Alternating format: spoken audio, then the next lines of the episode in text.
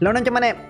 Hôm qua tôi với bà bộ tôi đang ngồi chém gió thì uh, bà kể cho tôi là bạn nghe được ở đâu đó là có mấy người quen chức trước giờ quen tham nhũng á.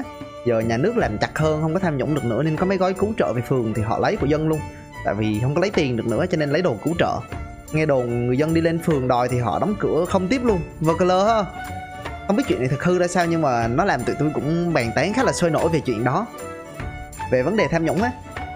Anh em nghĩ là tại sao người ta lại làm như vậy? Thì ờ dĩ nhiên là vì người ta tham mà, nhưng mà tôi cũng có giả thiết là, tôi thấy lương công nhân, viên chức nhà nước thấp quá, đúng không? Khi mà tôi thử đặt mình vào hoàn cảnh của mấy người đó thì tôi cũng cảm thấy mình muốn tham over luôn. Anh em thử tưởng tượng coi. Ví dụ mình với thằng bạn làm cùng ngành cùng nghề, hai thằng năng lực ngang nhau, nhưng mà mình chỉ ờ, nhưng mà mình chỉ được trả lương dựa theo hệ số lương của nhà nước. Còn thằng bạn làm tư nhân, hồi nó đổi công ty rồi đủ kiểu, lương nó gấp đôi mình thì mình sẽ cảm thấy khá là bất công với ức chế chứ, đúng không?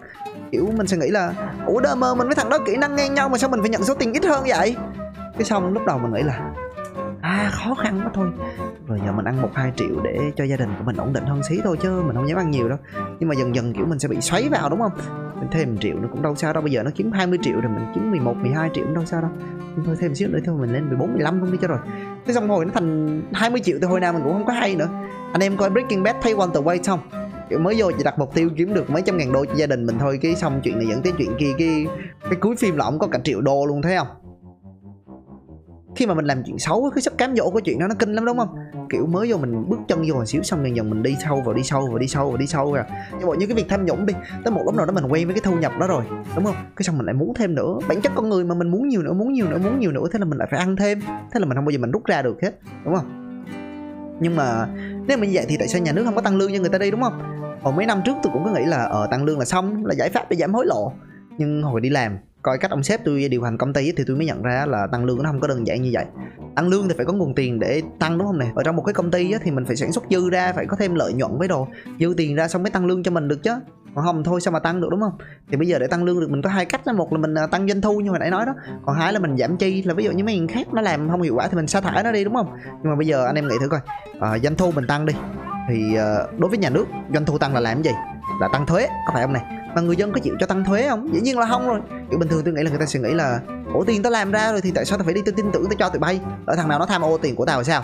Tao đóng vào rồi thì làm sao mà biết được là cái số tiền tao đóng vào nó dùng để làm cái gì? Ai chịu trách nhiệm cho cái khoản tiền đó? Bây giờ đầu tư thu lỗ với đồ, nhà nước thu lỗ đồ, công trình xây dựng không xong rồi có ai trả lại tiền cho tao không? Làm gì có thằng nào trả lại tiền cho tao? Người ta sẽ hỏi là, ủa, ai bầu thằng này lên vậy? Bây giờ mày đòi thu thêm của dân hả? Mày tận thu hả? Nói nói chung là như vậy, cho nên là nếu mà mình đặt mình vào vị trí của một người muốn tăng thu thì mình ăn hành là cái chắc rồi, đúng không? Thì bây giờ ok, mình tìm hiểu phương pháp còn lại đi, là mình giảm chi. Những cái dự án hoặc là bộ phận kém hiệu quả, ok, mình cắt vốn, mình hoàn chuyển qua cho đơn vị khác làm.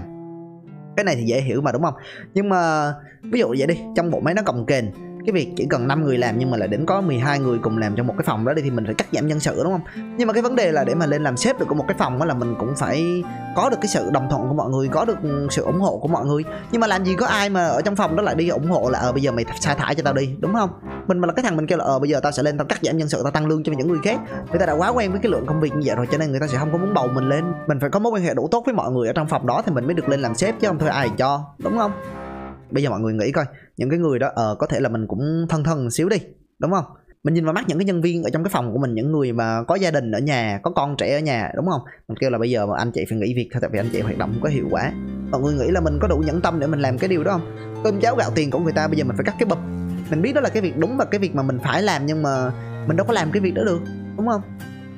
Chưa kể là bây giờ mọi người làm trong phòng đủ lâu như vậy rồi thì người ta cũng đoàn kết với nhau rồi. Bây giờ mình vô mình đòi sa thải thằng này sa thải người kia. Người ta phản đối mình mình còn có làm gì được. Rồi xong bộ máy lại phải đấu đá nhau để giữ lại chức quyền. Nhiều khi từ góc nhìn của họ ai mà làm vậy là một thằng phản bội một thằng vô cảm. Thế là người ta lại kêu là à, tôi không đồng ý với cái ông trưởng phòng này không đồng ý với cái đường lối của cái ông trưởng phòng này cho nên bây giờ tụi tôi phản đối tụi tôi đình công tụi tôi không có làm nữa. Trừ khi là cái ông giám đốc uh, ủy ban hay là gì đó sa thải cái thằng khỉ gió này đi đúng không? Thế là đó cuộc là mình cũng chả làm gì được. Thế cho nên mới hiểu là tạo ra cái sự thay đổi nó khó khăn tới cỡ nào. Mình bị kẹt cứng cả hai đầu mà. Mình muốn tăng thu cũng không được mà mình muốn giảm chi cũng không được. Tới đó thì tôi mới nghĩ là nếu mà bộ máy nó không có thay đổi được từ bên trong ấy, thì mình phải thay đổi nó từ bên ngoài đúng không? Ví dụ đầu tiên là mình có thể giáo dục cho mọi người để người ta không có đút lót nữa để tạo ra một cái xã hội tốt hơn đúng không? Nhưng mà tôi nghĩ rằng con người luôn luôn có hai mặt á mình làm cái gì được lợi nhất cho mình thôi. Nếu như càng ít người đút lót thì nghĩa là những người đút lót trót lọt phải càng được nhiều cái lợi cho bản thân.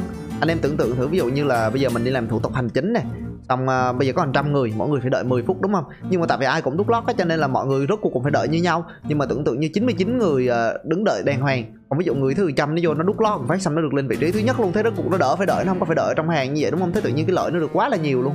Quá là nhiều so với tình huống là ai cũng đút lót. Tôi biết là nghe nó hơi kỳ nhưng mà cái quy luật cung cầu của thị trường nó cũng áp dụng một cái vấn đề này mà đúng không? Cho nên tôi nghĩ là giáo dục thì uh, có thể nó giúp được một phần nào đó nhưng mà khó mà đánh lại cái bản chất của con người lắm tại nhiều khi mình ốc chó nên mình muốn ở à, bây giờ tao bị phạt giao thông tao đút lót một xíu đi cho nó nhanh chứ bây giờ tao có việc của tao nữa kể mày này đúng không? Thế là tự nhiên mình lại đi mình làm cho xã hội mình nó xấu hơn. Tôi đã từng bị công an giao thông bắt xong rồi tôi đút lót cho mấy người đó rồi. Khi mà tôi nhìn lại thì tôi nghĩ là tại sao mày làm như vậy? Tại sao mày lại làm cho cái xã hội này nó xấu đi như vậy? Nhưng mà trong cái lúc mà cái chuyện đó nó đang diễn ra tôi chỉ muốn nhưng mà ngay cái lúc đó tôi chỉ cảm thấy là ồ trời phiền phức quá thôi nè đưa cho nó mấy mấy trăm ngàn rồi nó bỏ mình đi cho rồi đi mệt quá tôi biết là một thằng mà nó từng nó đi, nó đút lót như vậy, bây giờ nó đi nó kêu với bà con là bây giờ mình làm sao để mình chống tham nhũng thì nó thúi, đúng không? Giống kiểu này đạo đức giả, mày biết cái khỉ gió gì mà mày nói. Thì công nhận thiệt là tôi không có biết một cái gì hết luôn. Cái này là tôi ngồi tôi chém gió thôi, chứ tôi làm gì có kiến thức chuyên môn cái gì. Chắc là sẽ có cách nào để chống tham nhũng nó đàng hoàng chứ, nhưng mà cái này tôi chỉ đang ngồi tôi lập luận thôi. Nhưng mà cái vấn đề mà tôi muốn nói là tôi đã từng ở trong cái hoàn cảnh mà tôi muốn đút lót để làm cho công chuyện nó nhanh hơn rồi. Và tôi không có tự hào một tí nào về cái điều đó hết. Bây giờ nếu mà nên tôi chọn lại thì tôi hy vọng là mình không có chọn như vậy nữa, nhưng mà cái động lực để mà dùng tiền để mà giải quyết mọi chuyện nó nhanh hơn, để cho mọi chuyện nó đi suôn sẻ hơn đi cho rồi cho nó lẹ đi á. Nó nó nó vẫn còn ở đó. Tôi không có phải là người tốt đẹp hay gì hết, nhưng mà tôi nghĩ là cũng chính vì như vậy cho nên tôi mới hiểu được là cái sự thay đổi nó còn đến từ cái cách mà mình thiết kế cái trò chơi. Chứ cái việc mà mình trách con người, trách người ta khi mà người ta lợi dụng những cái sơ hở trong cái bộ luật này tôi thấy cái việc đó nó vô nghĩa lắm. Công nhận là cái việc tôi làm là sai, cái việc mà hối lộ, cái việc mà tham ô với đồ nó đều là sai hết nhưng mà con người sẽ luôn là con người thôi. Cái việc mà mình cần phải thay đổi là cái bản chất của cái trò chơi. Mình cần tạo ra sự thay đổi cái cách làm sao để cho một người được cái lợi nhiều nhất từ cái việc chơi cái trò chơi này. Mình phải thiết kế một cái hệ thống để làm sao người ta được cái lợi nhiều nhất từ cái việc công bằng sòng phẳng minh bạch văn minh. Chứ với cái hệ thống hiện tại thì cái người đang được lợi nhiều nhất là từ cái việc uh, tham ô và hối lộ đó nhưng mà quay lại đó nếu mà giả bộ mà cái bộ máy nó thay đổi từ bên trong đi thì bây giờ là mình đã có thể mình đóng phạt qua mạng hay gì đó cho nó lẹ đi cho rồi đúng không? Mình đứng đó mình chuyển khoản ngân hàng cho ngân hàng nhà nước hay gì đó không thấy. Xong đưa cho công an giao thông ông coi đó vậy là xong việc đúng không? Nhưng mà hệ thống nó không có thay đổi đúng không? Vậy bây giờ mình phải làm cái gì? Được vừa rồi bầu cử anh em có đi bầu cử không? Tôi thì có đi. Đó là lần đầu tôi đi luôn nhưng mà nhưng mà tôi thấy nhiều người xung quanh của tôi cũng tin là bầu cử đã được sắp đặt sẵn rồi cho nên bầu cử cũng chả có làm được cái gì hết. Chả có quyết định được cái gì chả thay đổi được cái gì.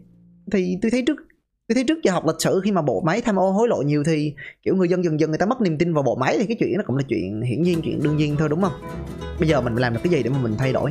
Thì tôi tin rằng đó là cái sự thay đổi nó sẽ diễn ra từ công nghệ. Công nghệ nó đã giúp cho xã hội, loài người nó tiến triển được lên rất là nhiều, đúng không? Nó từ phong kiến cho đến chủ nghĩa tư bản rồi chủ nghĩa xã hội rồi đủ kiểu này đúng không?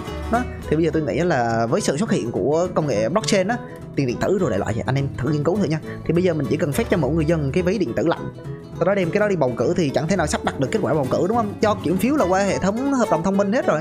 Cái hay của blockchain nó là nó được à, thiết kế, nó được lập trình để mà hệ thống có thể hoạt động mà không cần dựa vào niềm tin vào bất kỳ ai hết.